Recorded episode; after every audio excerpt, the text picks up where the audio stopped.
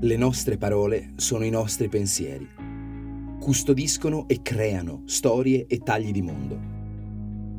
Stai ascoltando Una parola al giorno, un podcast di unaparolaalgiorno.it e Bonfire, che ti accompagna fra usi, sfumature, curiosità e trascorsi di parole note e meno note.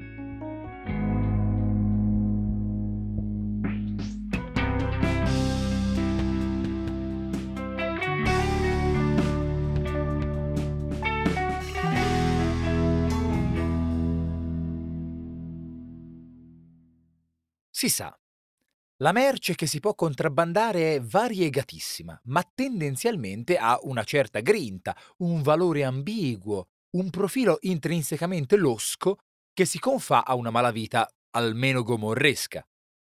Quindi vedere che oggi parliamo di contrabbando di fichi può disorientare. Ci sarà anche il contrabbando di pere?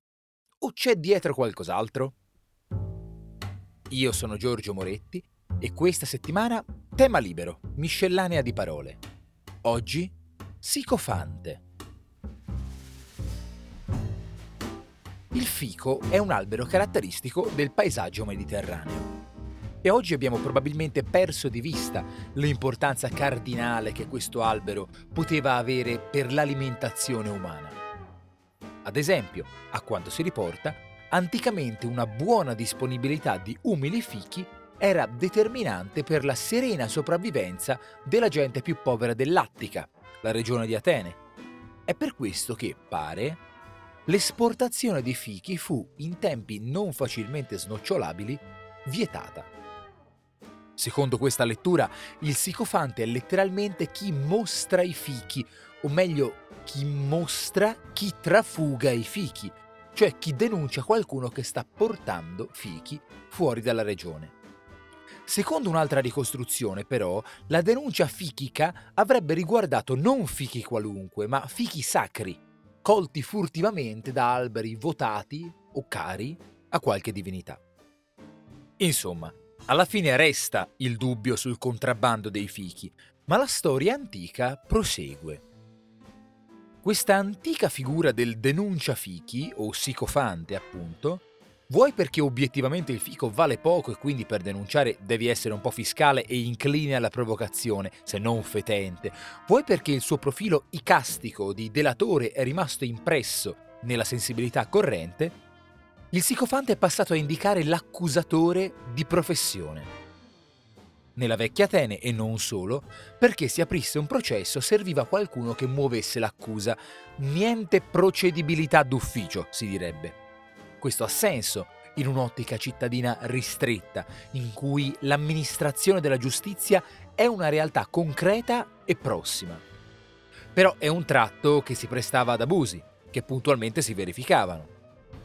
Infatti invitò alla formazione di una categoria di calunniatori professionisti.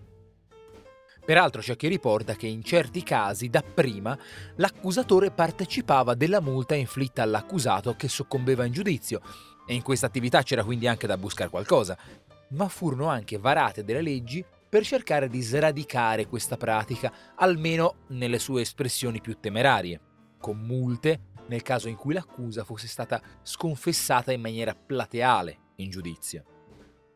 In italiano questo denuncia fichi, calunniatore e ricattatore ha dei connotati speciali. Infatti, sicofante è un termine della lingua alta, addirittura letteraria, e ha quindi un effetto peculiare. La qualità di chi indulge in delazioni, spiate, calunnie è una qualità comune in ogni contesto e strato sociale. È il sicofante che fa. Interviene fra i sinonimi con la conformazione unica di un portato storico notevole, a tratti buffo, e di un calore non eccessivo. Dire che la vicina di casa è una spia perché ha spifferato la torbida liaison intrattenuta nella casa accanto dà un'immagine incandescente, secca e terragna, quasi infantile. Dire che il collega che avanza con disinvoltura sospetti gravi è un calunniatore porta il discorso a un livello di serietà subito alto e preoccupante e grosso. Mentre parlare del delatore che ha fornito l'informazione riservata al giornale adombra intenzioni di vendetta, la ricerca di un tornaconto, perfino un tratto servile, con un tono elevato, austero e tagliente. Il sicofante ci fornisce un'immagine più inusuale e meno compassata, più ricca, accesa ed enfatica, prestandola bene all'ironia senza che sia troppo diretta e aggressiva. Così parleremo del sicofante che ha una rubrica fissa in cui spiattella affari altrui più o meno ombrosi, alla festa ci accorgeremo che qualche sicofante ha riportato un nostro commento che doveva restare fra noi. E nel gruppo politico una sicofante denuncerà puntualmente le immoralità dei membri più in vista. Una qualità seria, anzi minacciosa, una vocazione bizzarramente professionale e un riferimento storico caricaturale fanno del sicofante una risorsa unica. Se però avete ancora tempo per una nota scabrosetta contro la fragilità della ricostruzione etimologica che riguarda il contrabbando di fichi, nel campo si è fatta avanti un'alternativa. Fare le fiche, ma anche mostrare o squadrare le fiche, è un gesto offensivo dall'antica ascendenza, che si fa mostrando il pollice fra indice e medio, a mo' di vulva. Ha anche referenze letterarie illustri, eh? All'inizio del venticinquesimo dell'inferno, Vanni Fucci, bestiale ladro e sacrilego, finisce di parlare e bestemmia. Al fine delle sue parole il ladro le mani alzò con amendue le fiche, gridando «Togli Dio, cattelle squadro!» l'equivalente di alzare il dito medio a Dio. Ecco, è plausibile che il sicofante fosse in antico non la persona che mostrava i fichi trafugati, ma che mostrava le fiche a qualcuno muovendogli un'accusa tutt'altro che composta. A domani!